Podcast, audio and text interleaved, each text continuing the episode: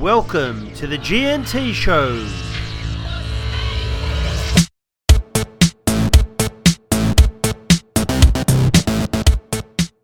All right, welcome everyone to the next episode of Days of the NRL, the G&T podcast. I'm once again joined by my host with the most, a man who thankfully today has found out that he won't be on the jury.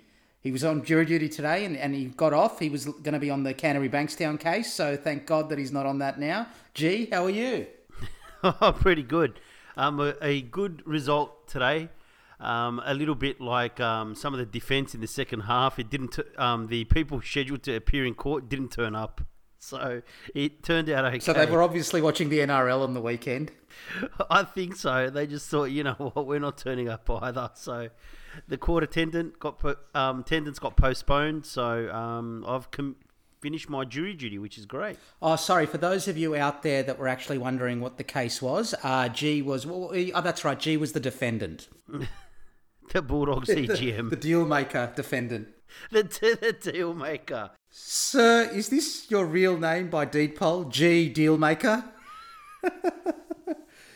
So before we get to the semis, before we get to week one of the finals, I can't wait for that, by the way. it's, it was another round of G football, right? There was no defence played. But before we get to that, it was another massive week outside of outside of uh, the games themselves. The Sam Burgess story. Who needs home and away? Well, I think this is better than Home and Away. I think this is, and it's a, and it's a, it's been running since 1908, so it's a lot longer too. It's 120. It's the world's longest running uh, miniseries. So It's so it's almost as old as Alf Stewart, is yeah, it? Yeah, correct. Yeah, okay, just checking. Struth, what about the Sam Burgess story?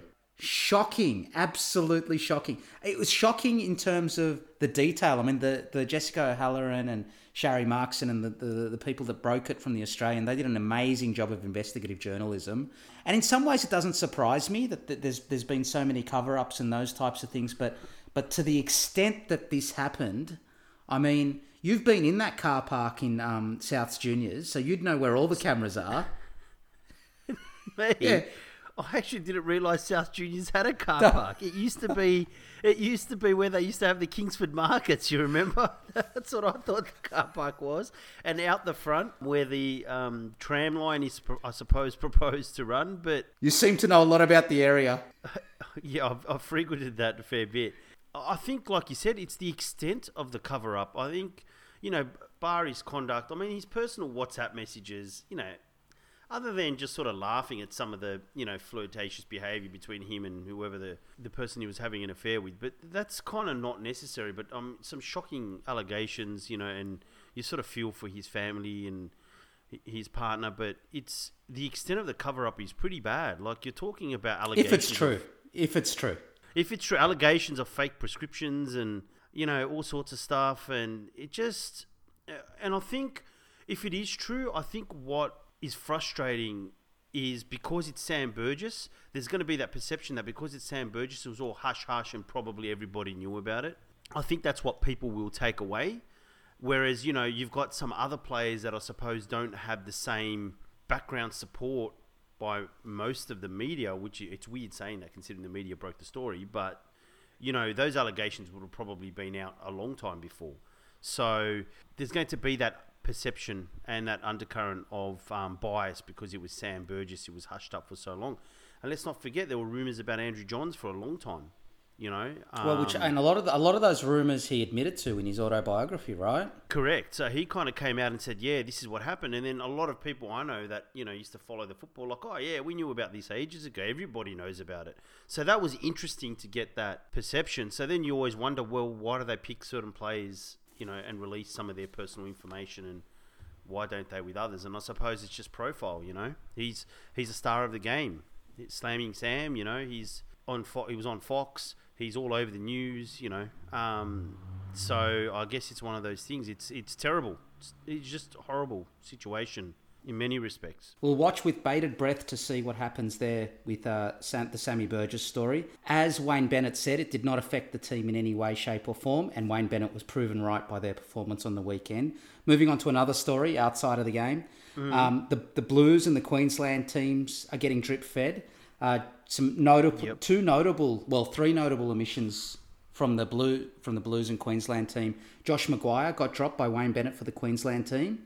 They're doing a real. I mean, actually, if you look at that Queensland team on paper, typical New South Wales, we've written them off, but if you look at it, they've got young, hungry players there. You know, they're going, that game's that Origin game's going to be closer than people think. Um, on the New South Wales side, David Klemmer and Wade Graham missed out. Not surprised. David Klemmer was an abomination on the weekend. Well, not only that, I just think I just think the game's changed with the six again rule. You actually need people who can eat up yardage, but also have skill that they can give you something different. Yes. And David Klemmer's game was perfect under the old rules, but it was very one dimensional. He doesn't have an offload, he doesn't have a step, he can't really pass the ball.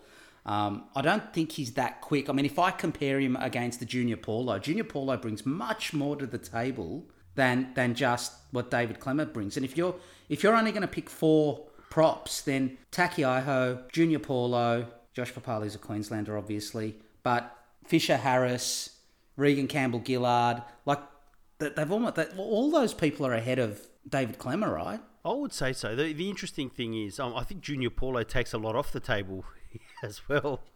You mean, you mean at the dinner table is what you mean? Yeah, at the dinner table. Cameron Smith's dinner table, remember? But um, Junior Junior Paulo, I, I agree with you. He's very explosive and very quick. I'm with you. David Klemmer's not as explosive. He's very one dimensional. The strange thing is, and I know it's under 20, so it's hard to judge, but if you go back and look at him in the under 20s for the Bulldogs, he actually had quite a bit of a passing game, and that got, I don't know if it's coached out of him. So now he looks very, he's very one dimensional, and you know, you're not going to charge over four players anymore. Certainly not an origin. Speaking of people who like to take things off the dinner table, I was watching Super League highlights. I was watching Super yes. League highlights, and Sam Kasiano, I think, made an 80 metre break for Hull in the Super League. And, and he showed a bit of toe. So, like most of the Bulldogs recruiting and, and retention program, he has hit new heights since he's left the Dogs. Was this um, Melbourne Sam Kasiano or Bulldogs KFC Sam Kasiano? Or I should say, M&J Chickens. Can I give them a plug? This was definitely, well, for as long as they're a sponsor. It sounds like they're not going to be a sponsor yeah. much longer. But definitely Melbourne Sam Kasiano, as opposed to. Okay, all right. You know, you know who else has kicked up? Andrew Fifita. We're going to talk about him. Andrew Fifita is in the is in the queue at KFC. He's and he's three meters from the counter, and he's thinking six nuggets. He takes one more step as the next person gets sold, served, and he's thinking two piece feed. And by the time Andrew Fifita gets to the counter, he's ordering a bucket. I think COVID has and injuries and not being able to train properly has really played with a lot of players' weights. It, it has, and I will say, like Fifita has always kind of been a little bit like that. He he did come through with the Tigers, and I was shocked that the Tigers let him go because he was the one guy a long time ago that you could see athletically had something different to a lot of the forwards in the NRL. He was big, incredibly naturally strong, cat quick. Um, and explosive and skillful, but he was always carrying that little bit of weight, and there was always there was a lot of rumors as to the Tigers letting go because of his training attitude, etc., etc.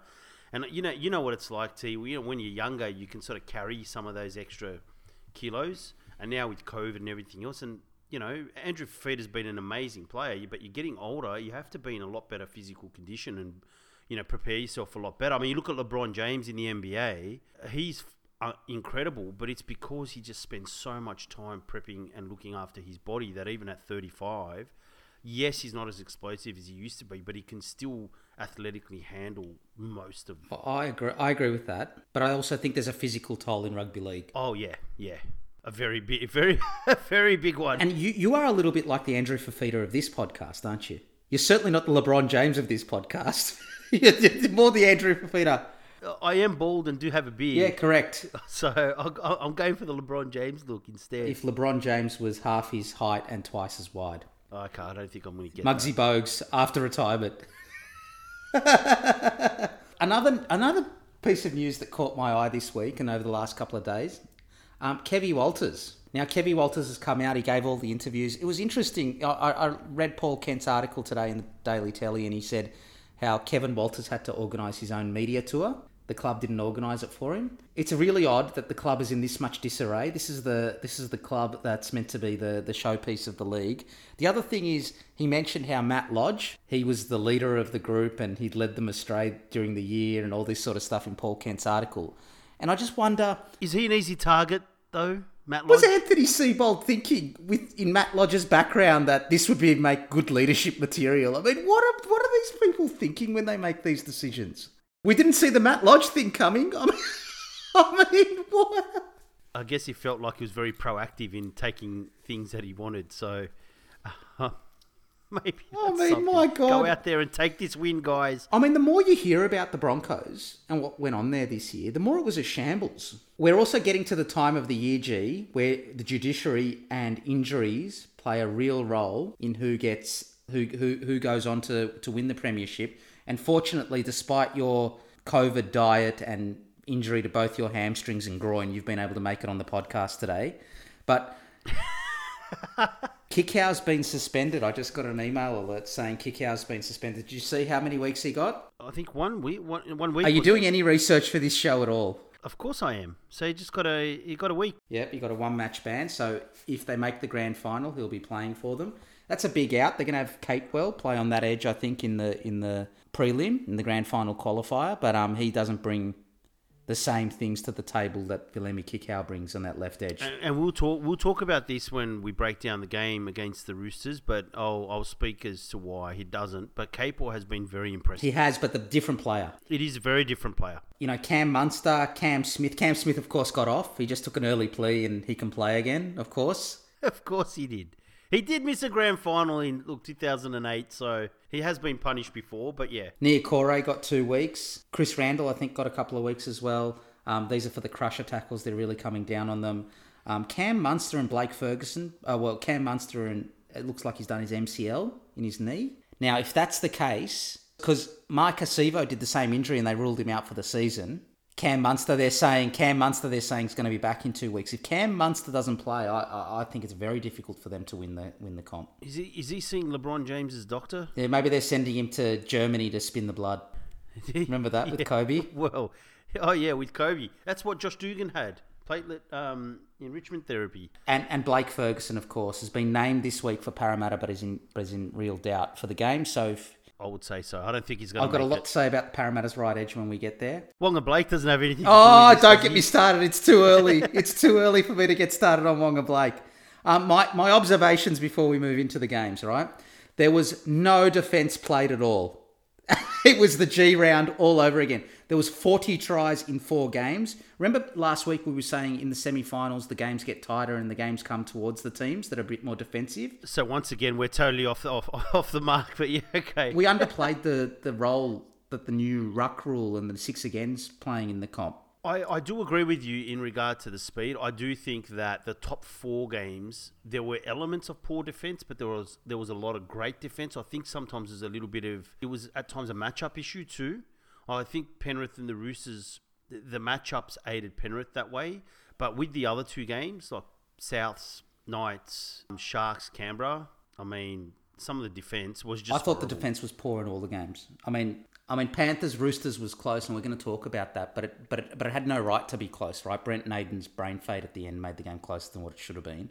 The teams that started well all got run down. Roosters were up 10 0, Sharks were up 14 6, Para were up 12 0, and the Knights were up 10 0. So they came out of the blocks really fired up, um, but they just couldn't they just couldn't keep that momentum up. And I'm going to talk a lot about momentum when we get to the games because increasingly because of the six again rule when you start to get downhill and this is where the panthers are amazing when you start to get a few back-to-back sets and a penalty and things like that it is really hard in the modern game to arrest momentum back off the opponent. That's something we saw. Three out of the four games weren't close. The scoreline in the panthers roosters game i thought flattered the roosters a little bit. I've got a question for you before we get on to the to the games and then the preview of the week two of this finals. Is this the football we want to see? Are we sure this is the football we want to see? I mean, I, I didn't. uh, The last round 20 and this week, I, I'm not sure they were great games.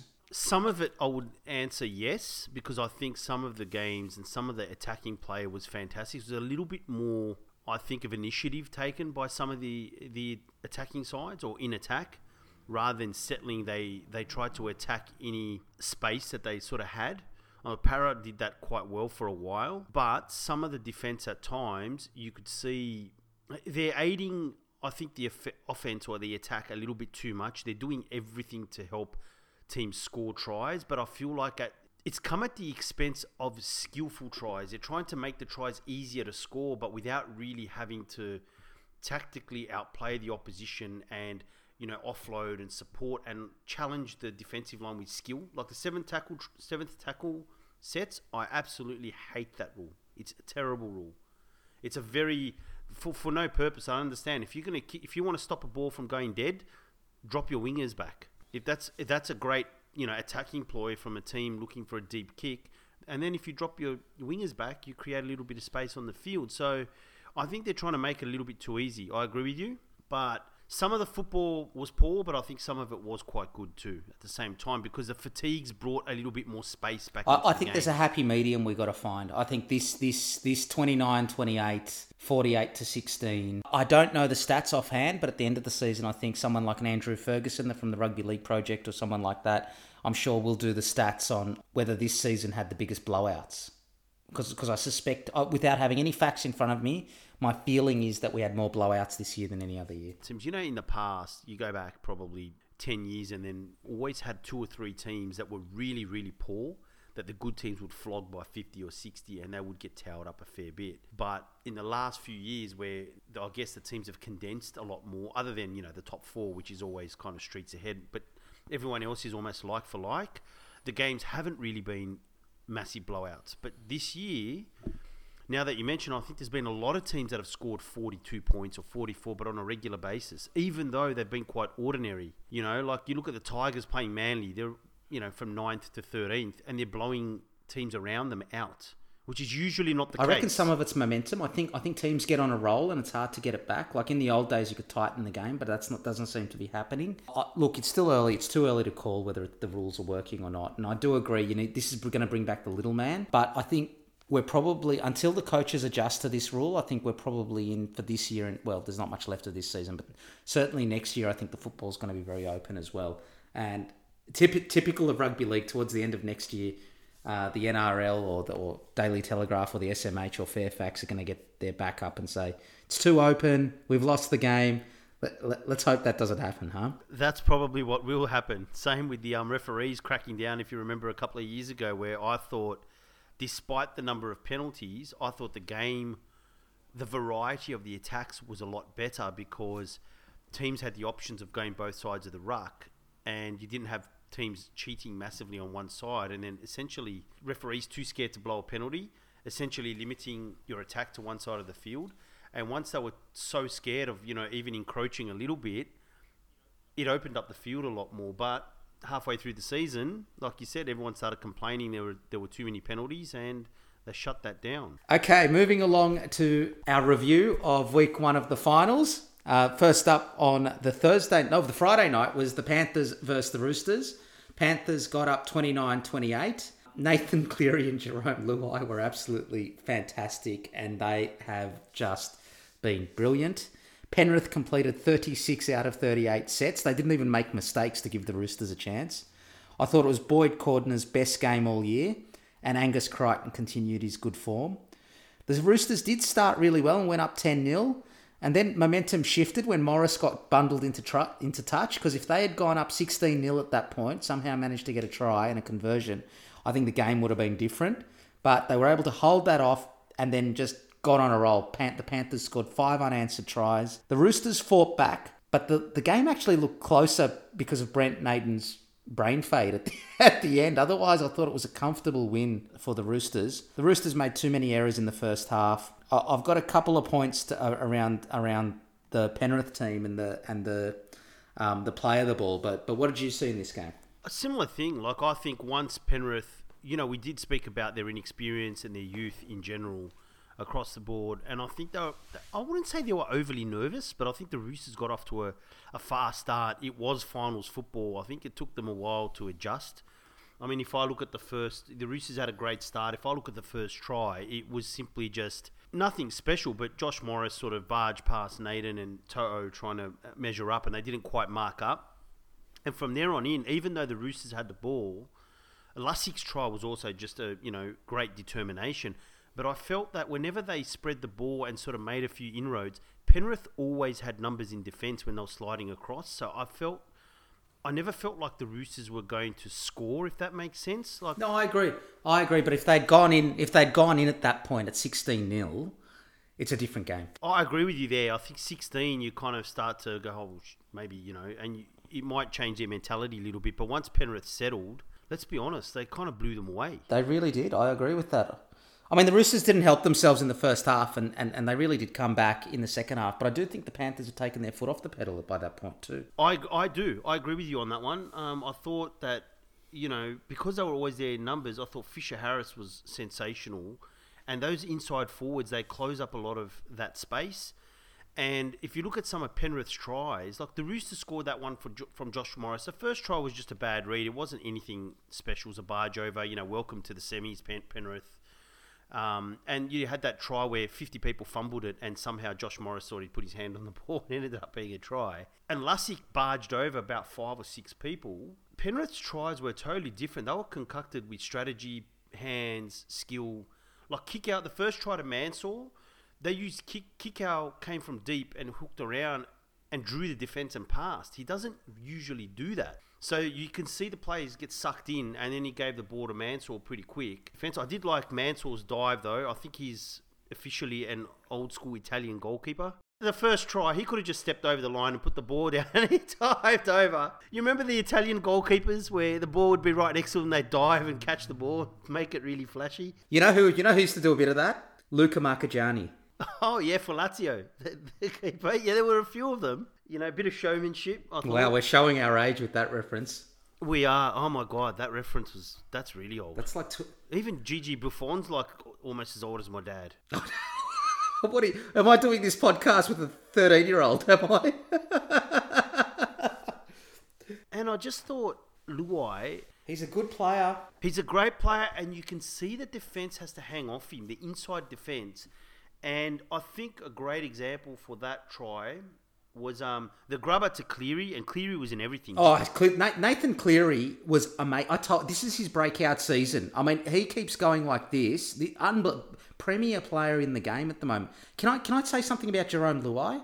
They're not they're not directing enough traffic at him. He's not tired. If I was if I was the opposition coach, I would niggle him and I would run at him. I would get my big boppers to constantly run at him. He hasn't gone through the workload. You know, I, I don't think they've quite worked him out yet. I think he's a great player, but I, I, I do also think he's he's playing in front of a forward pack that that's getting on top of the opposition. That's an interesting point. So, do you think it's because they're so focused on possibly running traffic at Cleary that they sort of leave Luai alone, whereas I, I think Cleary's the better tackler. I think Cleary's the better tackler, but where, where Jerome Luai defends in the defensive line, he is, he's definitely the better better tackler. where Jerome Luai defends in the defensive line, I think he's got big bodies either side of him that help him out, and they're not caught out. They're not isolated the way Mitchell Moses is on the right side, or, or Jamal Fogarty. He's not having to make one-on-one tackles. That's that's the difference. So because their defense is really well drilled, but I also think they just they just got to direct traffic at him, like like you know, just just wear him out a little bit. It's too it's too it's too much downhill. It is, he, and he has, he does slip off the odd tackle because he's a slight. Yeah, that's right. That's kid, right. You know, he's not huge or anything like that, but he just the stuff he adds. I mean, the grubber to Cleary was great. Cleary's pickup was fantastic. The try to um, Cleary, the third one before half time, I think that said a lot. Where I was watching Luai shift across the field, and you could see the defense hesitate. Right, you could see Tupouniua have to hang. He just he just gives them that hesitation, right. which opens up the space.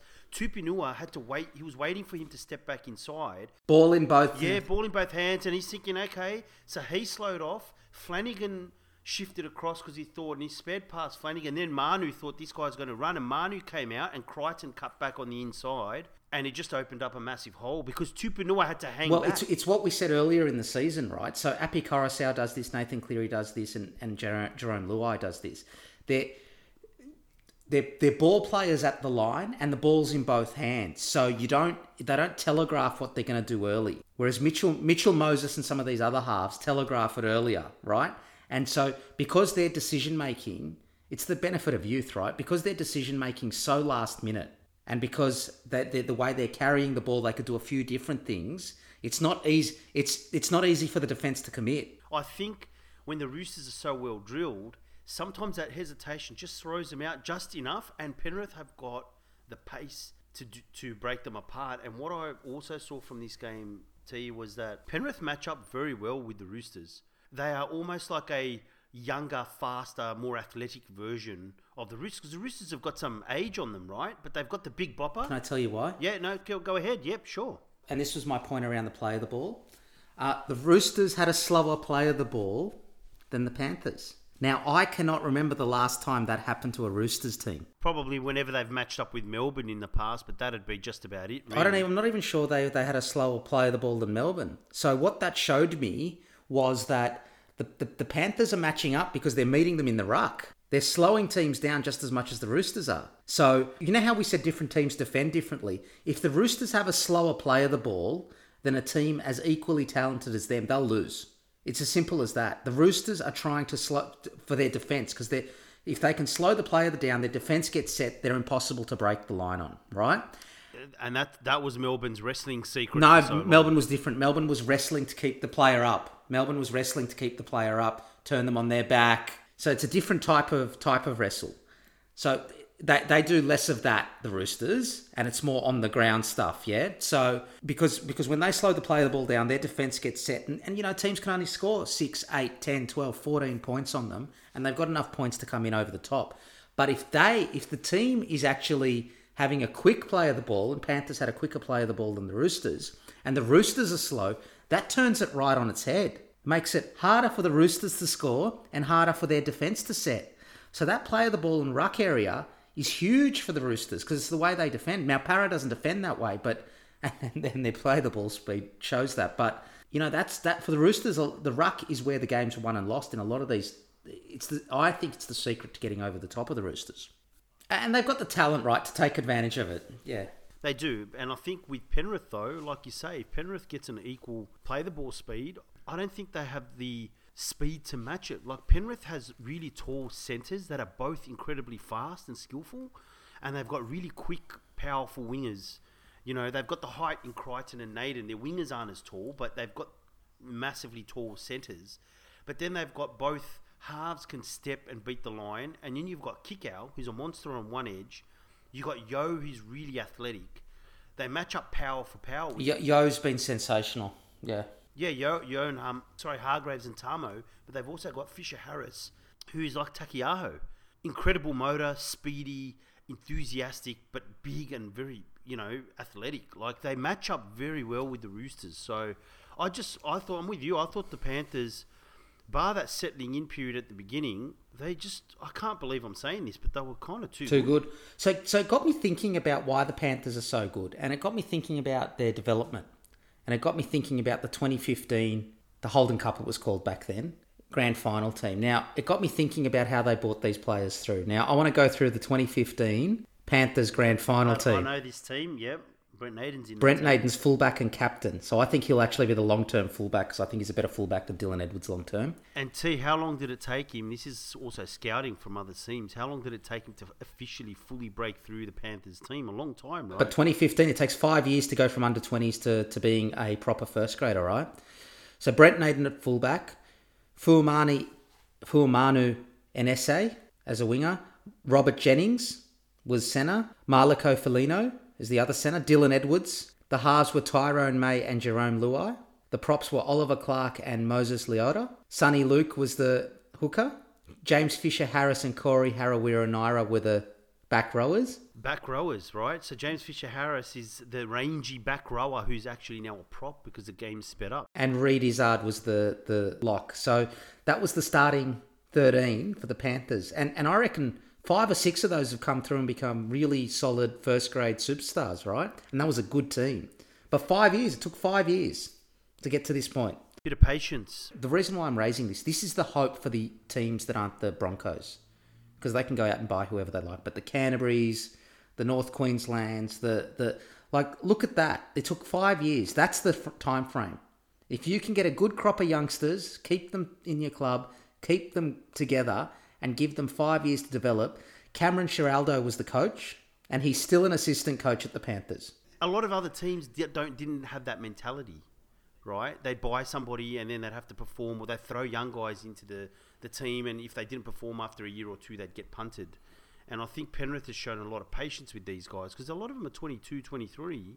And I think Phil Gould has probably played a part in that because if you remember, he said a lot of the time when you go from Holden Cup or whatever it was called, Toyota Cup, or, you know, in my sense, it will be a Renault Cup, you know, when you go from there and you get older than 20, where do you go? So Penrith seems to have found that balance now of bringing some of these guys through after the age of 20 but without necessarily being ready for first That's grade. right. That's and that's that's the secret development source. The team of the season for the Holden Cup that year was Tom Trbojevic at fullback, Gideon Gela-Mosby, Jordan Drew, Addison Demetriou, Joey Manu on the wing for the Roosters. Tamar, that some of these because it's team of the year, some of these have been picked out of position. Te Maire Martin from the West Tigers at the time, yeah. Um, Ashley Taylor from the Broncos. The forward, look at the forwards in the 2015 Holden Cup. Viliame Kikau was a prop. Jaden Burrell, Joe Ofahengaue, Coen Hess, Tevita Pangai, and Jai Arrow. They all went to the Broncos pretty much, didn't Well, they? Well, Tevita Pangai was at the Raiders. Coen Hess was at Cowboys. Yeah, they were basically all Queenslanders in the in the interchange was Latrell Mitchell, Brent Naden, Daniel Levi, who's just been let go by the Manly. Actually, he might be a good pickup for you guys at hooker. If Jeremy Marshall King doesn't want to run the ball, I think Jeremy Marshall King's okay when he runs the ball. But anyway, and J- and Jayden Nikorima, whose career went off the rails, but it looks like he's going to be given a chance next year at the Warriors again. So, and look, that's an example, right? You look at Ash Taylor. People have been saying, "Oh, you know, he hasn't been playing well for two or three years." He was only in the under twenties five years ago. That's not that long ago, Correct. right? So it's a little bit of you need to have a little bit of patience, I think, with some of these players. But it's like every sport around the world now. It's like youngsters are expected to perform straight away. You know, the Premier League. You follow the Premier League, the NBA. You get a draft pick, and all of a sudden, it's like, "Hey, this guy's crap," and he's nineteen. You know, people used to get drafted when they're twenty three. In the NBA, the fact that you've got so many 18 and 19 year olds running around is why the regular season's so crap. It is correct. It's like a training. it's like ground. training ground, right? These it, it's it's like it's like a college for these kids for for the first three. They're still learning how to play in the NBA. And I, th- I think that there's an element of that sometimes in the NRL is that I mean Penrith seems to have got the balance right, but in general, when you've had a lot of young players, it takes them a season or two to adjust. It's not easy. You need veterans around to help guide some of them through. The Roosters through to the grand final qualifier. Oh, sorry, sorry, Penrith into the grand final qualifier, and the Roosters through to play Canberra, which brings me to the first game on the Friday on the Saturday, Super Saturday, or as we've dubbed it the last few weeks, the not so Super Saturday. The Raiders versus the Sharks, 32-20. Raiders got up. I think this one T was just Saturday. It was just- it one game was not so super and one was super. Correct. So it's, it balanced out. I didn't enjoy the Storm Eagles game either. So the Raiders only completed 30 out of 44 sets. The Sharks jumped out to a 14-6 lead. Now, the controversial try, once Jack Wighton got that try, they went on with it. They scored five unanswered tries. The golfing class was clear.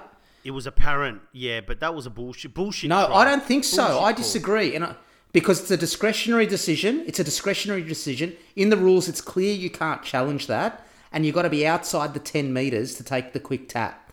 So, Jack Wighton knew the rules, and Wade Graham didn't. And Jack Wighton shouldn't be penalised because Wade Graham doesn't know the rules. And the fact that he immediately screamed challenge meant all his defenders turned their back on the play. I think all your points are very valid, but I do think this whole challenge thing is probably confusing. No, I don't think you're wrong. I just think the whole way it's been done, like I would imagine that they would have stopped that. Some some referees would have stopped it and took, taken the challenge. Well, so that's right. So the inconsistency of application is the issue here, not the not. I don't begrudge Jack White. Look, Jack Wighton was clever.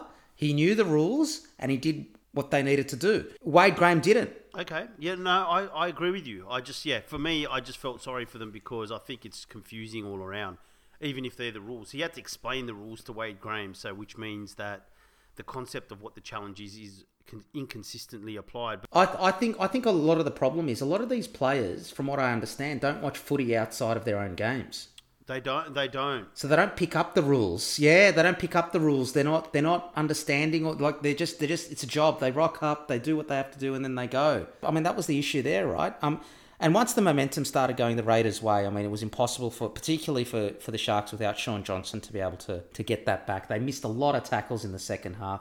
I did feel sorry for Wade Graham when he threw that intercept to George Williams out on the left and George Williams went the length of the field. For Canberra, Jack Wighton and George Williams were fantastic, but Joey Tapine Fantastic performance. He was great, and he's been good all year.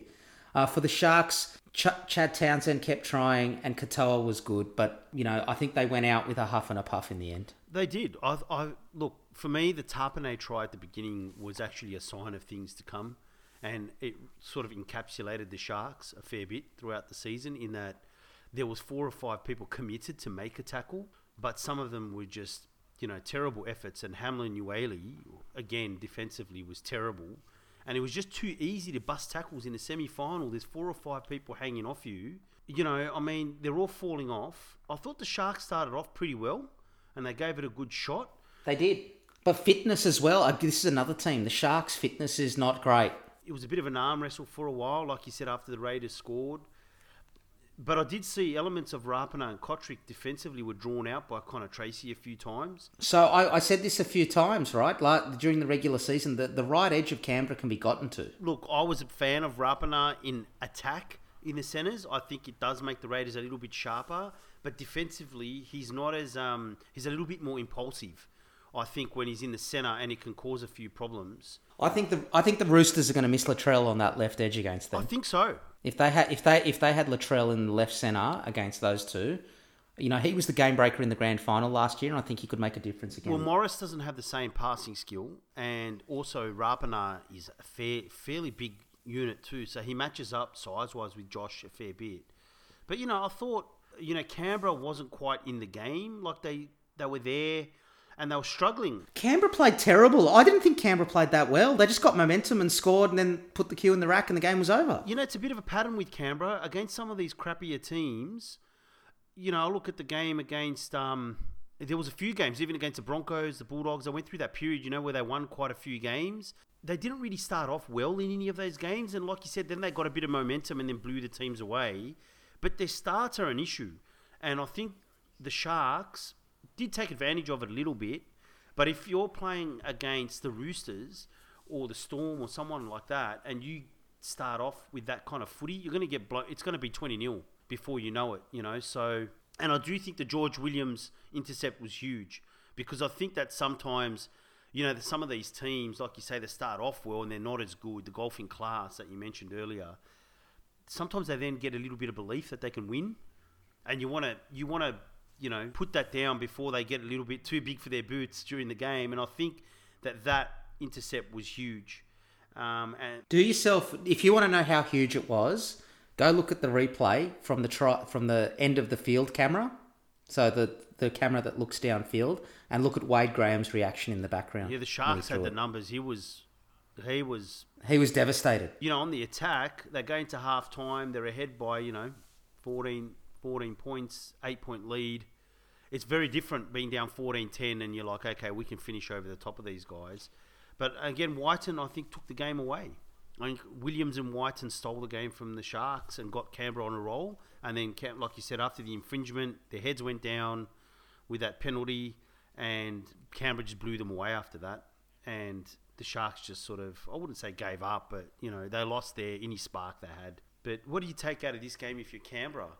we need to start quicker because there was a clear golfing class, and once Canberra got the ball and a bit of momentum, they kind of put them away. I, in my opinion, all the winners were flawed this week. I mean, the only the only, the only team I think came out of this with any credit this weekend was, was the Panthers. I mean, the, all the other win winners showed vulnerability. Yeah, I think that's my takeaway. We'll probably talk away, talk about that a bit later, previewing the next round. But for me, Penrith just looks if they play at anywhere near their best, I don't think anybody can beat them. But and I think the Raiders now they're in the tough part of the draw, are, right? De- oh, definitely, definitely the tough part of the draw. So the Raiders are the problem for the Raiders is they're now in the tough part of the draw, right? They got the Roosters and Melbourne on that side. Draw, to be honest. Well, I mean, but they'll deserve it if they make the grand final, and they got the grand final uh, replay from last year on this. They've got to earn it if they make it. But again, it was Wighton, right? Poor start. Williams takes the intercept, and then Wighton two tries, and then a, an assist for an assist for Williams, and before you know it, instead of being 14 6, it's 28 14, game over. Moving on to the last game of Super Saturday, or not so Super Saturday, it was Waqa Blake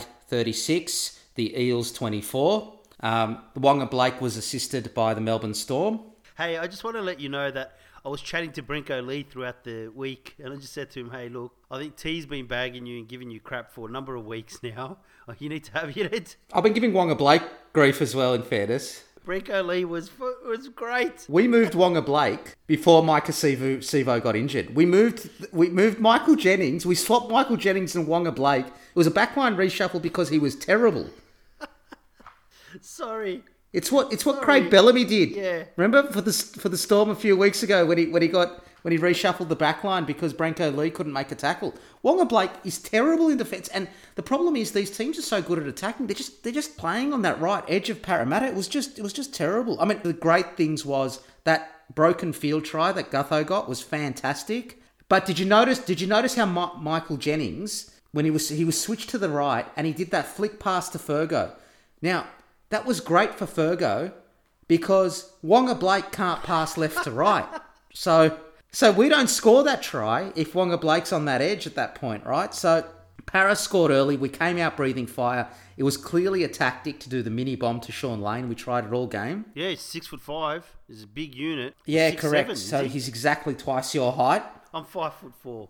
Muggsy Bogues. You are Bugsy Bogues. Uh, you know, and then there was the great try, and then we were up 12 0. And then from then on, we had six tries scored on us in 32 minutes.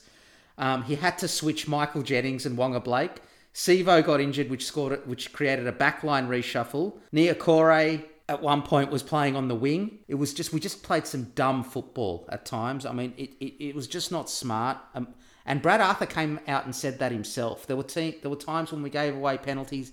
The ref he let Melbourne lie all over the play of the ball. I mean, we nearly our, our average play of the ball was close to four seconds, which is That's the semis, Tim. That's what happens. We're the only team that was that slow. So Melbourne got away with a lot more than a lot of other teams get away with. I've seen it the last few years. The good teams, and in a way, they've always sort of done this. The good teams dare Melbourne, and the Roosters dare the refs to call them offside after every ruck, or to for slowing the play the ball down all the time because the referee's not going to call thirty penalties a game, and they know that, and they push it, and they do. They push right? the they push the envelope. I mean, I mean, they do it in everything, right? What about when Vunivalu had the cramp and the trainer called time off and we had the momentum? That was disgraceful. Sorry, I'm fired up. I'm fired up this week. I did. I thought, oh my god, he's injured. What's going on? And there's the cramp. And you know what the funny thing was? You could actually see they zoomed into some of the fans in the background, and you could see the fan going, "Oh my god, these guys got cramp. Like this is crap. like or said bullshit or something." Yeah, Don't you get me actually started. see the fans' reaction was very similar. But Melbourne slowed the ruck down, as I said. They had all the possession. They ran for 160 metres extra from kick returns, which brings me to Ryan Papenhuyzen was um, brilliant on the field. He was best on ground. he was just fired up that he was in my team of the year last last week, and he wasn't in yours, so he thought he'd stick it to the Eels this week. And Kenny Bromwich too. In fact, Kenny Bromwich and Papenhuyzen gave you the big FU this week, Tim. I'm surprised you didn't pick Kodi Nikorima as your halfback of the year. For Para, our back rollers were good, right? Lane, Matterson, and Brown, they have been all year. I think Mitchell Moses is coming back to, to, to form. He rose to the occasion, but he did miss a lot of tackles, including a bad one on. I think it was. I think it was Jesse Bromwich. who was the tackle on, and and that led immediately to a try in the in the second half, which kind of put us to bed. Um, Dylan, Dylan Brown had a quiet night, but it was his first game To back from injury. right? Yeah, um, but I think this exposed a lot of flaws in the Eels, but I think it exposed some flaws in in the Storm as well. I'm, I'm you know, 36-24 is very unstorm-like. Now, they're going to end up playing the Raiders or the Roosters, and I think the Raiders or the Roosters will probably start favourites. This was a funny game for me. I really actually enjoyed watching it because I thought Para, great start, and it wasn't. I mean, great start with a try. Oh, yeah, sorry, sorry. Oh, Brad Arthur, what's that? Oh, yeah, get stuffed. Thanks, Brad. That's what he said. But you know what? We've been giving you tips about Waqa Blake for a while. for a while. Oh, c- mate, I, mate, I'm a fan. I watch them week in, week out. Waqa Blake has been terrible all And I think season. it's probably an attitude thing because if you look at the try that Papenhuyzen scored, where Waqa Blake busted his gut and tried to to run him down. I don't. I don't think it is an attitude thing. I think No, he I tries. think his, oh, what I mean is I think he gets picked because he's got a good attitude like that. He put in everything he got from the other side of the field, and if that wasn't Papenhuyzen, I reckon he would have run him. If it wasn't Papenhuyzen, would have run that guy down. It would have been an amazing tackle. well, he nearly did. He nearly did. I mean, I actually think Waqa, Bla- Waqa Blake's lightning. I think he'll go well on the wing for us. But the issue is in the centres, you have to make reads, and the problem is his reads in defence are terrible, and so he's just. You just can't play him there. And the Panthers knew something letting this guy go, right? Obviously, Stephen Crichton is a better is a better read on the football field defensively. I can see why they've got Waqa Blake. Para needed that. I mean, they've been dog crap out, you know, in the centres in that position for a while. They had Takarangi there for ages. They could never quite fill that position. And Waqa Blake gave him that X factor in attack that they really needed, I thought. Well, he certainly gave us an X factor in defence. He has done that as well. So the Yeah. I think the hard part for the Eels is he gives you a lot in attack, but then what do you do with him? Do you remember in the old Kung Fu movies? Remember the wooden man? We'd be better off having the wooden oh man in our defensive line. We'd be, be- we'd be better off having the wooden man in our defensive line. It's, it was just terrible. We're going to go out in straight sets. We're playing South. South's killed us the other week. We've got half the back line out. Oh my God. I'm done. Next No, game. I, I, I loved Next it. game, When- Souths when, Brenko Knights. Lee scored, I thought that was fantastic. I'm sorry, but uh, Oh, what about here? Let me read the text message you sent me. What was the bloody text message you sent me? it's. You douchebag. What was it? I actually wasn't being sarcastic. It was like they'd learn a few lessons from this game because I thought Melbourne exposed them, and you thought I was giving you shit. and I was being serious. Yeah, yeah, yeah, but yeah, I yeah. actually wasn't being sarcastic. Here we go. Here we go. Don't worry. Good learning opportunity. My response. Learning experience for what? We have played in semis three out of the last four years and won a game last year and are in danger of going out straight sets this year. Lost the Storm in finals sixth or seventh time in a row. Where the fuck is the learning in this? That was what I responded to. Absolutely, totally a fan's response during the heat of the game. Um, look, for me, oh, it was great to watch. Um, I think I thought. Re- You didn't respond to that one. You could tell I was angry. You, you didn't respond I to thought- that one. on, I was actually kind of being serious. I thought because I thought Parrot played pretty well. I really did. What do we got to learn? We keep losing to the Storm. We can't get over the hump. What is the I learning experience in this? games and end up on the up- opposite side of the draw. Jesus. Look, I thought Reed Mahoney was sensational for Para. Just his attitude, he was involved in a lot of things. They had a great start. I thought Para came out on fire. The the try to Fergo was basically Reed Mahoney and Gutherson going, you know what, there's some space out there, let's just counter attack, which I thought was it was just great open field counter attacking by by the Eels. And at 12 0 the, the thing is they were up 12-0, but yeah, but Melbourne were making breaks everywhere. everywhere. Yeah, right? yeah, So- that's right. That's I never right. got the impression That's that right. Melbourne weren't going to score. No, I agree. I agree. And, and it was only a matter of time, right? And it was Waqa Blake. Yeah, and it was that left-hand side defence with Bromwich, Addo-Carr, and Papenhuyzen. You know what? It's the speed. It's not the speed. It's not the speed. It's the, it's the holes in the fence that people go through. Well, maybe Fergo has to cheat a little bit more infield because he doesn't quite have the trust of his centre. So that's a possibility. But I thought He's standing on the halfway line. How much more is he going to cheat? I, I've got no positives to take out of this. This is a fan's reaction. I'm blowing up. I've been stewing on this game for two days. tell you what encapsulates Melbourne's attitude. If you look at Justin Olam's determination, even for that try, right? He he he chased down Michael Jennings, brilliant flick pass by Michael Jennings. Then Brandon Smith got in the way, and then he he re-caught, turned around and re-caught Blake Ferguson, and Fergo had to give the pass to Gutho. And it was a try, but his attitude was just spot on. Then if you remember, Mitchell Moses made that It break, was.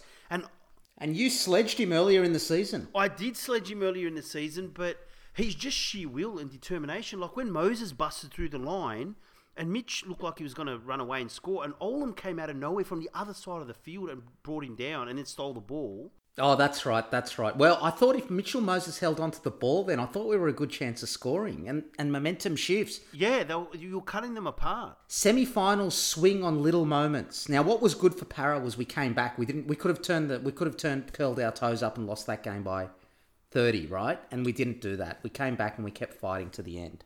Yeah, and I think the, the this is the interesting thing about the game is that when I was watching it after that, like once Vunivalu scored, but that Vunivalu try came off a Papenhuyzen, a pass from Vunivalu to Papenhuyzen, then counter-attacked and ran 60 metres and Addo Carr was in the middle of the field. I did find Melbourne hunting around the ball a lot more. With Papenhuyzen was everywhere and Addo Carr was starting to pop up in different parts of the field, which makes Melbourne far more dangerous. But um, G, G, Yep. Wh- when you do a kick down the field and you're not in a straight line chasing the kick, It's broken field, and Papenhuyzen went through a couple of times like that. He did. I, I think there were look there were there were flaws, but I mean just in general throughout the game, Addo-Carr wasn't just stationed on his wing, you know, which I found it's a little bit of a wrinkle from Melbourne. So I just Um, want I to say, thought- if the Raiders and Roosters, whoever wins that one, I hope you pump the Storm by sixty points. I, I thought Brenko Lee, he must have been listening to you on the podcast the last few weeks because that was his best game of the season.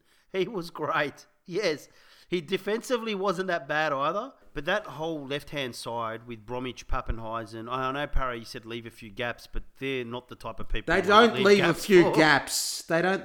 Four lanes of the M7 I'm being positive. is here. closer than the gaps in the defensive line. Anyway, we're moving on. That's enough from me. I'm on. going back to rational Tim again. No. And I think there was a try in the second half. There was a play with Munster for Addo, the Addo-Carr try that Melbourne ran that was eerily similar to the way they used to use Billy Slater and Josh Hoffman, um, Ryan Hoffman, sorry, where Munster came acro- across field. And what happened is Papenhuyzen was looping around the back, and you could actually see Michael Jennings came in and went for Papenhuyzen, and Kenny Bromwich ran a line, and the ball was a face pass through to Kenny Bromwich, who went straight through the gap, and Papenhuyzen looped around into the gap, got the ball quickly past the Addo-Carr, and I think that showed just how hard it was for Parra to defend. The funny thing is, despite all that, Tim, 27 minutes to go, and Mahoney's great try with grubber to Fergo was 18 all. And I thought Melbourne were way on top, but Parra was still in the game. We got the right attitude, but Yeah, definitely. From there on in, I think it was one way traffic for Melbourne. But, you know, I think just Melbourne were too clinical when they got opportunities. And the Papenhuyzen try is what really put the game away. You know, 30 to 18, Parra was still kind of in the game. But that Papenhuyzen try where Junior Paulo and Campbell Gillard were kind of taking a break and walking. And Munster attacked the gap, and Papenhuyzen came flying out of nowhere straight through the gap and scored in the corner. And that finally put Parramatta away. But I think that shows the difference between Melbourne and Parramatta in defence. I thought Melbourne, did Para, when the, it got too fast towards the end, they started to drop off in intensity a little bit, whereas Melbourne's props never do. I don't know what it is, but they they just seem to con- constantly run with energy for 80 minutes as a team. So they don't leave holes that big. And when you do that in this game, Para got punished for it by Melbourne. But I still think Para played pretty well. thank you for your condescension. And let's move on to the Souths versus the Knights. But Melbourne looking good. No, I don't think they are. I think they're going to okay. get pumped. Yeah, I think that I think they're going to get done. I You think. I hope think, they get pumped. You don't care who's playing them. I I'm sick of losing to the Yeah, Storm. I know. I, I, trust me, I'd be the same. I get it. Uh, I get it. All right, moving on to the Sunday game. Souths versus the Knights. Souths got up 46-20. The Knights were up 14 0 um, and they asked Wayne Bennett after the game, what message did you send down? at 14 0 down, and he goes, at 14 0 down in a semi final, he goes, You don't send messages down, you send prayers. Which was a great one liner, I thought. Yeah, great one liner. Souths then said, Oh, oh hang, hang on a second, we're losing this game, and then kicked into the gear and won the rest of the game 46 6. The Souths run these set plays that combine Adam Reynolds and Cody Walker, Walker, and it gives defences something they don't see too often, and it's really hard to defend. The, the scary thing is, I don't think Souths played that well. No, I thought they were actually quite ordinary for most of the game, to be honest. And in the end, the golfing class shone through. Um, Ponga was terrible, and now it's been revealed he's been playing with a shoulder injury for two months, and he could, and he's probably going to be out of Origin too. Explains a bit. Yeah, AJ Brimson will go to fullback, um, and and that in the end was what what swung me towards um, James Tedesco for my team of the year. Um, it was Damien Cook's best game of the season. I think so. I do. And- I think and- he he, he really was great. imposed himself on the game because they need that thrust out of dummy half, and I think he really added that on the weekend. And with Tevita Tatola and the halves Yeah. of Adam Reynolds and Cody Walker, they're playing really well as well. So, so I, I didn't think there was much the Knights could take out of this. One thing I will say, if you want to know everything about the NRL this year, Souths finished sixth and Newcastle finished seventh, and that was the game we got. Good point, because really, South were way better. Way better. way better. Way better. And so that is the, the gulf between the top six and the rest of the comp this year. It is massive. I would agree with that. I think that's um, a good point you bring up. I, I thought, look, for me, an interesting game only because the Knights started off 14 0 up, but once South, I suppose, clicked into gear, it became very one sided. I thought the Knights started off on fire again, like some of these other teams. They were intense, they were speedy, and I didn't think South handled. Well, they, they come out well. they come out fired up, right? These teams, and they, they just can't maintain it for eighty minutes. No, and I think um, I think the second second try of fantastic hands to put um, Fitzgibbon through the gap, and then pass to Bradman Best. It was a, it was a fantastic try. I think they put on a lot of pressure, and I think what sort of got South Brad, back in the Bradman Best, God, they miss really miss Bradman Best, and he, he looked good out there. He'll be a lot better next year. He will be. He was good for his first ten games this year too. Yeah, explosive, powerful, and quite fast and quick. I think the Knights were, were well on top, and not just because of the scoreline, but I think the try they gave up to Corey Allan was very soft, where he just went through Tuala and shrugged There was a lot of soft tries, and, and I think I think Corey Allan's been playing really well at fullback. I agree with you. Like he was good, but you know what? T like I think what happened for me there is the Knights were well on top, and you know if they stayed on top and you keep that gap, Souths will probably start to panic a bit. But that Corey Allan try when nothing was happening was quite soft. Then Ponga dropped the bomb, you know, which is unusual for him. Like Well, I don't think he's been playing well for weeks though. he hasn't. And then, like you said, Corey, Corey, Cody Walker and Adam Reynolds combined with one of their plays, and Cody Walker playing almost like a fullback looping around. And before you know it, South had done nothing, and it was 14 12. But they make it look like it's um off the cuff football, but it's not. It's, It's actually not. set plays. They're set plays. They're set plays. So where Adam Reynolds and Cody Walker are combining, these are all set plays. They're not. They're not. They, it looks like off the cuff, but it's not. It's they're actually set plays. Yeah, that one definitely, I agree with you. He looped around, and you could see him sort of holding, and he held it back, and then Cody Walker went straight through the gap. I think a lot of them are, and I don't. And the attacking coach at uh, Souths is doing a really good job because it's something people don't see. the end, you know, and then Cook busts through the gap from dummy half. Mitch Barnett, you know, sort of falling asleep a little bit in the middle, and Fitzgibbon, and then he goes through, and Cameron Murray pops out of nowhere, and then if you really think about it, Souths hadn't really done much, and game over.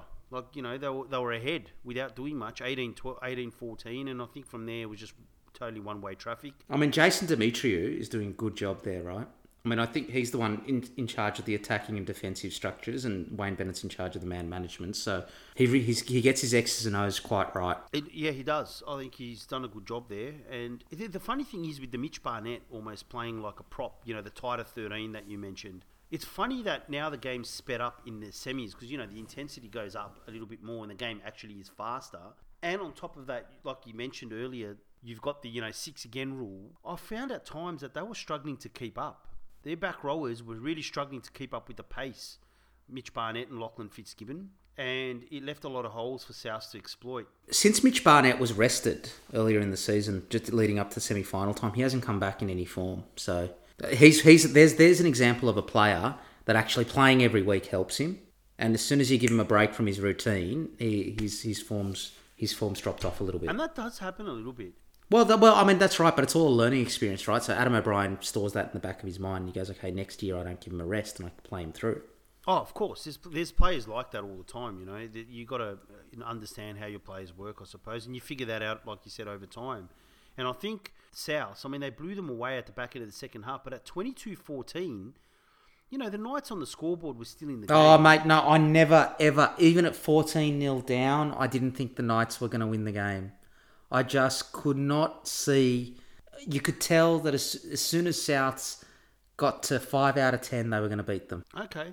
No, no, interesting. I, I do agree with you, but I just thought, you know, a bit of luck here or there, and, you know, your belief and confidence comes back. They could have been up 20 0, and I still think South would have run them down. It's not, it's not like the Roosters Penrith game where if the Roosters go out to 16 0, I can see the Roosters grinding that result out. There was no way the Knights, the way they were playing, were going to be able to hold off the Bunnies' attack. Fair enough, but I think also, you know, with Tatola's first try, I think that kind of summed up where the head was at. Like, he went through, again, four guys, there's four guys trying to tackle him, and David Klemmer, and this is what I'm not a fan of the props, right? He was watching, he was watching that happen. Yeah, it wasn't a great effort. It wasn't a great effort. Yeah, if you really want to win the semi-finals, Dave, you know what? You got to be a bit more desperate than that because that's the level that it takes. You can't watch it and then slowly move across and half half-ass stick your leg out. David Klemmer's got to be. My, my view on David Klemmer is he's got to spend the off-season doing what the NBA players do, and that's add something to his game. His his game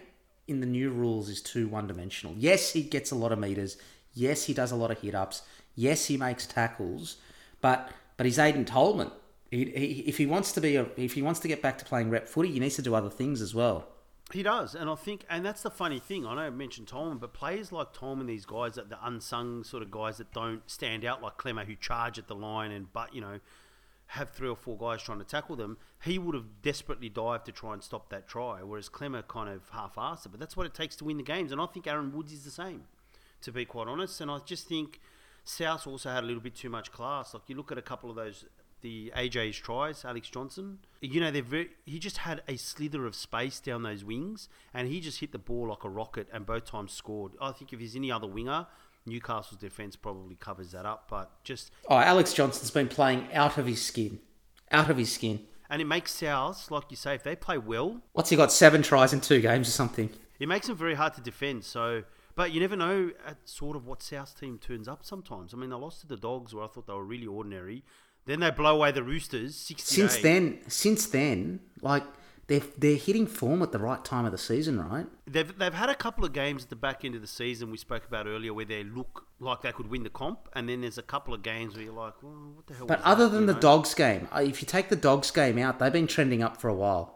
They have been. It's been a pattern for most games, yes. Because I think we start off with the Eels game, right? So that's going to be an interesting matchup this week. I'm not that I'm going to tip against my Eels, but I think it'll be very difficult for us this weekend. All right, that brings us to the to, to the close of segment one, which is the review of the first week of the semi-finals. We're now moving into segment two, which is which is only two games this weekend on the Friday and Saturday night. Uh, week two of the finals. The Roosters are playing Canberra first up on Friday night. The winner of this game gets to play Melbourne for a right to play in the grand final. The Roosters are $1.47 favourites. Canberra's, Canberra's $2.75. This shocked me, this line. And Canberra gets six points start on Sportsbet. Um, this shocked me. This is a really tough game for me to call. I think they're missing a little bit of spark on the left edge where the Raiders are strongest. Now, if they win the game, the Roosters, I don't think they'll they'll win it in a scoreline like the Panther, like they had against the Panthers. I don't think it'll be 28-26. I think if the Roosters win it, they need to win the game 20 to 12. So if I'm Canberra and I'm, I think if I can put four or five tries on this Roosters team, I win the game. Is is what I'm thinking. What do you think about this game?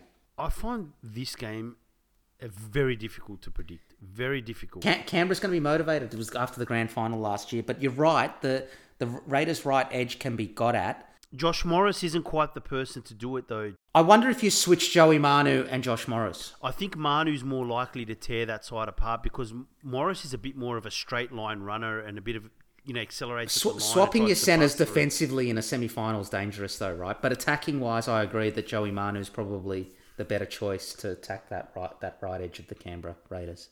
And Morris isn't the best passer in the world either, so it sort of hampers their attack a little bit. So it probably brings them a little bit more to the pack for Canberra. I'll go back to that game a couple of weeks ago where Canberra started off okay, but the Roosters were just too good for them, playing at their best or playing. They did. Well. That's right. But the Roosters' form has deteriorated since then. Well, this is the thing. Like, if you go, if I'm like you, I'll go back, and that, that was Sonny Bill's first game, you know. So maybe you should warm up doing the burpees again and get ex- inspired before he goes out on the field. But I, I, I, thought the police asked you to stop talking about Sonny Bill publicly after the AVO. Oh, they've had a quiet word to me in the background. It's been covered up by the um, producers of the podcast.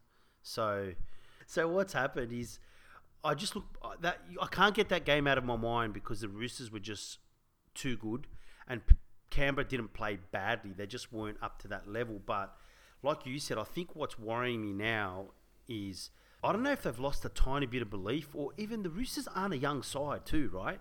This is the other thing. They are quite experienced, but they seem to have lost a little bit of form. I think that South game really shook them against Penrith. Yeah. Penrith, I thought was sensational, but there were elements that were a little bit unrooster-like at times. And Canberra, despite them starting off quite poorly in a lot of games, seem to be blowing teams away in the back end. So I can't pick it. I don't know if it's going to be tight I think if it's going to be a tight one, I think Canberra will win. I, I think the Roosters are either going to win a little bit easily, like they did at Bruce Stadium. Well, I'm the other way. I'm the other way. I think if the Roosters win, they win the game in a low, lower scoring game. I, th- I, th- I don't know that the Roosters' attack has enough points in them if Canberra score four or five tries. The longer the game stays close, the more it favours the Roosters. I think if, if Canberra get an early lead and they're up 18 0, 16 0, 16 6, something like that, and the Roosters have to chase the game, I think that'll be, you know, I, th- I think that type of game favours Canberra more than the Roosters because that they're younger. They are younger, and there's a little bit of belief, I think, what you say as well, in that if, you know, they did lose the grand final and they competed with them, they did recently lose that other game, but if they get ahead and build a lead, you know, I think sometimes you just need that absolute belief that you can win. And I think if they have that switch, then Canberra can put them away, if that makes sense. Whereas, you know, if you're hanging in there, I think sometimes you, you hope you can beat them or you think you can. You may not fully believe you can beat them. And I think that's a slight difference. You, you're probably right there. I think maybe if Canberra gets a, a good start, they will genuinely believe that they can beat them and put them away. So Well, and I think I think that's where the grand final comes in. If they get a good start and they go, guys, we're not going to let them get on top of us this time. Yeah, so there's motivation there. I think you've got me won me over with that one. I think I agree with you there. I'm probably Okay. shifting my stance. I think um, I think the Roosters are going to win. Personally, Yeah. it's a hard one to pick, but Canberra's are scoring points, and I don't know if the Roosters have got a 30, 40 point. I don't think they do. That's my point. Yeah. Yeah, like you know, T, they seem to be winning the games against some of the better teams, and I know they looked unbeatable, but they were never beating anybody 40 to 10 or anything like that. It No. was, it was Their defense was winning the game. Yeah, yeah. The yeah, defense they're was winning the game. defensively they've been superb, but uh, yeah, against the better teams, they haven't really been scoring tries that much. Can, can I say, if Canberra goes out to the Roosters this week, what do you do if you're Ricky? Because you've got this Panthers juggernaut on the horizon that's going to potentially, provided they stay injury free and the rules don't change too much, they're going to be a dominant force for a few years to come, right? Because that's a really young team. And they're only going to get more salary cap flexibility as as what as they stop paying re, re, Reagan, Campbell Gillard and, and Waqa Blake and those guys, right? So so they're going to be good for a while. And I just don't know, you know, I don't know what does it mean for Canberra. Not really sure. I think we'll probably discuss it if they lose next week, but it's it's an interesting. question. Isn't John ba- John Bateman's leaving? Yeah, and they're not entirely young. Like Papalii and Soliola, they're not Correct. 22, 23. Um, I think Bateman is a Bateman or Whitehead that's thirty. They're losing. I think it's Whitehead. I think. Yep. Nick Cotric's leaving. Nick Cotric's coming to us. So Rapana's 28, 29. Croker's about 30. What does that mean for you? Like, do you? That's an interesting off-season dilemma. I mean, maybe you roll, maybe you roll the dice for one more year. Maybe it's one year early, but if they don't get over the line, if they don't get to a grand final qualifier, so they go out this week after being in the grand final last year, and the team's now a couple of years older. I- I'm just not sure. I'm not sure what you do with that roster and what you do as a club. We'll, we'll have to wait and see. But I think I think I think I think they're in the premiership window, but given the age of their squad, given a few things that are going on, and how hard it is to attract people to Canberra to hmm. play, you know that window could be narrower than other teams. Like the Panthers' window's open for the next five or six years Oh, definitely. If they keep their team together, but if they keep their Oh, team together. Look, I'll tell you one thing that is different for Canberra this this time is they've got George Williams, and George Williams is playing really well, and I think He's playing really well. Quite a good player, and I think that if they win, it'll be their halves that'll win them the game. Like Wighton and Williams will, will have to play really well. He can't take a back seat and let Jack Wighton try to win the game. I think he's got to play a big part in helping to win that game as well to beat the Roosters because they're a different class. And I do think Jake Friend being back, if he's officially back, will make a massive difference. I think that'll make a big difference. That, that that and maybe that's maybe that swings me to the Roosters in a tight one. Because uh, what I noticed last week is Mitch Aubusson at dummy half, tall, doesn't get the ball off the ground as quick, and I think it slowed their attack just even a fraction of a second. But at this level and at that intensity, That's all you need. Difference. That's all you need. I mean, if you if you've already got a slower player the ball than the opposition, which they had, and then Yeah. your service out of dummy half slow, well, it's it's tough, right? so they missed him a lot. But you know what? I'm tipping the Roosters. I know it's a league podcast, but that's it's the same thing. It's the same thing as a ruck in rugby union. No, no difference. Yeah, so so when the halfback's sitting at the back of that ruck, he could do the George Gregan and take two steps and pass the ball, or he could do the Nick Farr Jones, which was pass it directly from the back of the ruck in one smooth motion to give your fly half an extra second to do something. And that's all you need sometimes, right? That's right. So- That's right. It's it's a game of it's a, it's a game of milliseconds. It is, and I'm tipping the Roosters this week. I think I can't. I think it's really too close. I think I think Canberra could get this, but but um, it's a very close game. All right, moving on to the Saturday night game, which is the Eels versus Souths. Souths are $1.45 favourites. The Eels are the outsiders at two dollars eighty five. The Eels have a six point start on Sportsbet, and the winner of this game goes into the grand final qualifier against the Panthers. I reckon the NRL should just switch over Melbourne if Para wins. That's not funny. That's not funny. Sorry, go. I deserve this for all the grief I gave you about the Bulldogs. oh my god, there was a lot of grief to give, but yeah, go. No, that's it. Okay, so the Eels versus Souths. We've got a backline shuffle. We've got the Jennings brothers on our left edge now. Um, Blake Ferguson's been named. I assumed if he's, I assume if he's out, then it becomes um, he'll he'll either shift Will Smith out there or he'll swap Waqa Blake or do something like that. Oh no, mate. Haze Dunster, the guy with the great name, he's going to come into the team if. Really, you think that's Oh, that's yeah. what he'll do? No, he's not going to give him his run You first don't run. think so? He's going to give him his first run in this semi. Who you, who are you going to play? Or you reckon Takairangi will come into the centres and he'd move Tank like and move Blake? Waqa Blake. That's what I think he'll do. Yeah. Okay, yeah, that that's the more conservative way to go. Definitely, And you're solving two problems there, aren't you? yeah. By moving Oh, Waqa Blake God. out to the wing. You, you were going to say that. Um, Look- You know what? I look at this forward pack and I think we can get over. If we're going to win this game, we're going to win it in the forwards. If we can get over the top of the bunnies forwards, then we're a chance of winning this game because we're not because Cody Walker and Adam Reynolds is not going to have the space to play that they have been having the last few weeks. And you know, my worry though is when Souths pumped us last time, they pumped us by going around that right edge, which was diabolical against the Storm last week. So uh, I, I just wonder with the personnel changes, I wonder if that's. I just wonder if a week's long enough for them to fix the problems. I don't think so, and I think that this. Look, I like Para. I think they have to come out the same way they did against Melbourne and attack the Bunnies. I don't know if going conservative suits them, but I think they've also got to be very careful about running out of petrol to some degree. I think maybe against Melbourne, and this might have been just the speed of the actual game itself. I felt like Para ran out a bit of gas for a while, and whilst they were, I guess, recuperating, to for want of a better term, I thought Melbourne put them away in that period, and then So towards Ma- the end so they finished strongly again, which is Well, I agree with that, there. but I think it was emotional. I think they came out fired up after all the criticism and everything like that. So I think it was a mental fatigue rather than a physical fatigue. yeah, like just something. I, I felt they hit a lull for a while, and then I I, disagree with you. I think they need to come out a bit more consistent in this game. They, they can't ride this high energy, low energy, high energy, low energy. They need to play at a really high, consistent level. Keep Souths under pressure, kick to the corners, do the things right, but just get over the top of them in the forwards, get field position and territory, and then let Mitchell Moses do his thing. And I think if you play, if we have a game like that, we can win this game. like you said, I think that's a good point. You probably um, put that a little bit better than that. They need to have a consistent emotion through the game.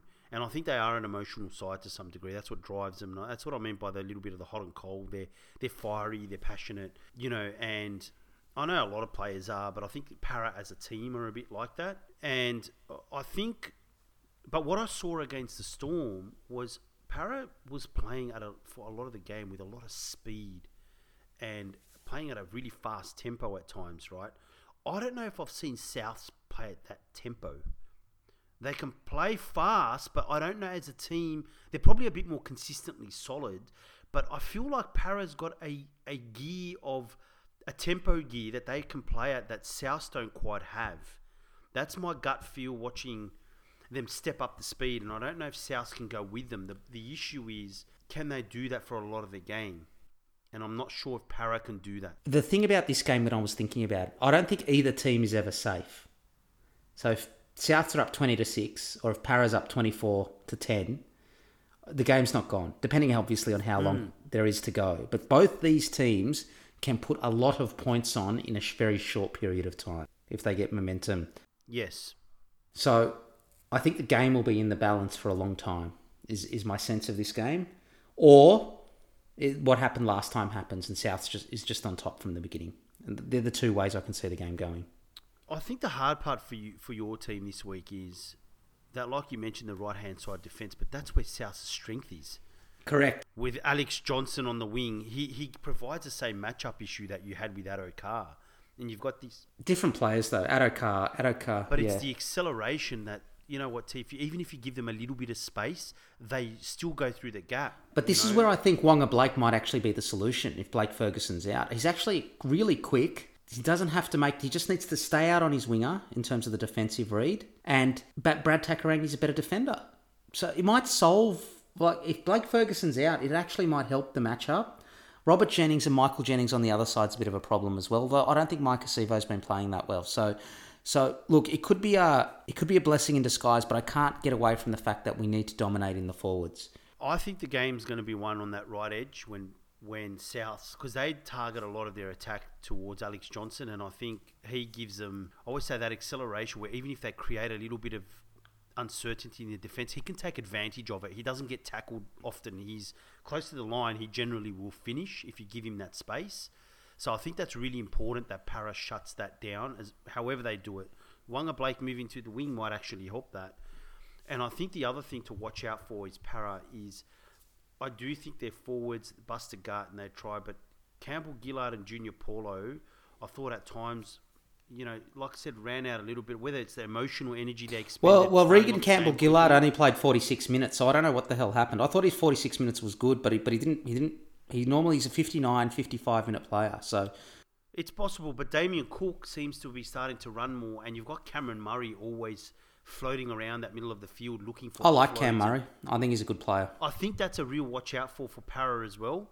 Is Damien Cook and Cameron Murray combination through the middle, and really shutting down um, Alex Johnson's wing because I think when Cody Walker's floating around the field, yes, he can create danger, but I think when he's got that option to he's got Johnson available, and then the, the team's got to make sure that Johnson's covered. That allows him to float around a little bit more and create a bit more space. So I think if they can solve that issue with Alex Johnson, and they have a very tight ruck defence for Cameron Murray and Damien Cook, I reckon they'll beat Souths. I think they, they're the two. Because Dane Gagai isn't quite as explosive as he was before. He's agile on his feet, but he doesn't really burst through the, the gaps as much as he used to. And Jaxson Paulo, they're good finishers, T, and Campbell Graham, but they're not speed merchants. I like Campbell Graham. I think No, he's a Campbell decent Graham player. is a great finisher, good hands. I I don't, I don't, I don't. I got to be honest with you. I don't think Dane Gagai is a great centre. I think he's a better winger. No, and you know, and I think the advantage Para has is that if South makes a break, they don't have Papenhuyzen that that Para can't run down, and Para's cover defense all year has been pretty good. It's been excellent. So I don't know if South presents the same danger, but they've got to solve that Alex Johnson issue because you give him a couple of a bit of space near the line, and it's two tries, and then that allows Cody Walker to run rampant. So I think they've tightened up. They watch Cook and Murray. They sort out Alex Johnson, and I actually don't think South has the firepower other than Walker to really trouble Para's cover defense. That's So are you take. tipping Para? You know what? I'm going to tip Para. Yeah, I actually think Para will learn from last week's game. I hope you're right. I'm. I can't. I can't handle going out in straight sets. So I hope you're right. And I think Dylan Brown He'll be. He'll be better for the run. He'll be better will for be the run. better for the run, and I'm kind of expecting him to step up. I, li- I like him. I think he's a really good player. I think he's a good player too, and I think, and I will say that um, I think the long-term halfback at Parramatta will actually be Brad Arthur's son. Brad Arthur. Oh, so he's got you got another Nathan Cleary on your hands, do you? We we we've got we've got uh, I think it's Jake Jake Arthur. He's playing under twenties this year. Or he was meant to play under twenties this year before the comp got cancelled. I think I think they they've got him penciled in, and he's a Patrician Brothers Fairfield boy, I believe. Yep. Um, so rugby league nursery and went to school, and, and he's been tearing it up in schoolboy league. So I think that's potentially the long term halfback there. I didn't haven't heard of him, but that looks like he probably will be the case. But yeah, I look. I, I think there's a couple of puzzles to solve, but I'm. I think Para will do it this week. I really do. I, I just Okay, think that right. last week there was elements where they really matched Melbourne, and Melbourne is a tempo team. They just play so fast, and Para went with them for a while. And I don't know if Souths can do that. Okay, well, I hope you're right. All right. That brings us to a close of this week's podcast. Thanks for joining us this week. Another wonderful week in the world of rugby league. We've got two games this weekend. We're getting closer to the business end of the season. We are. Should we do it? Should we do a top five of Para losses to Melbourne in the semi-finals? See you, everybody. Have a good week. I will see you next week. Team. Can we can we do can we do a top five of the Bulldogs wooden spoons? We're getting up there. We're, I think. think we're at four. I'll tell you what is a thankless task being an Eels supporter. Let me tell you, it is nothing but heartbreak. My, my, my you, know, you don't you don't want to introduce you don't want to introduce your family to it. No, do you know what? I think the this is the funny thing is is Para's constantly keeping the flame of hope alive, whereas being a Bulldog fan, we had a bit of success for a while, but you know what? We've just been crap for a few years now, and it's frustrating. But you can kind of live with it, right? There's, there's no false expectations. It's like Paris, oh mate, they they play with your emotions. Uh, it's been a while. Yeah, they certainly do. All right, that brings us to a close this week. Thanks for joining us. Another wonderful week in the world of rugby league. Take care and see you next week. See you, G. See you next week, T. Good luck. Bye. Thank you. Bye.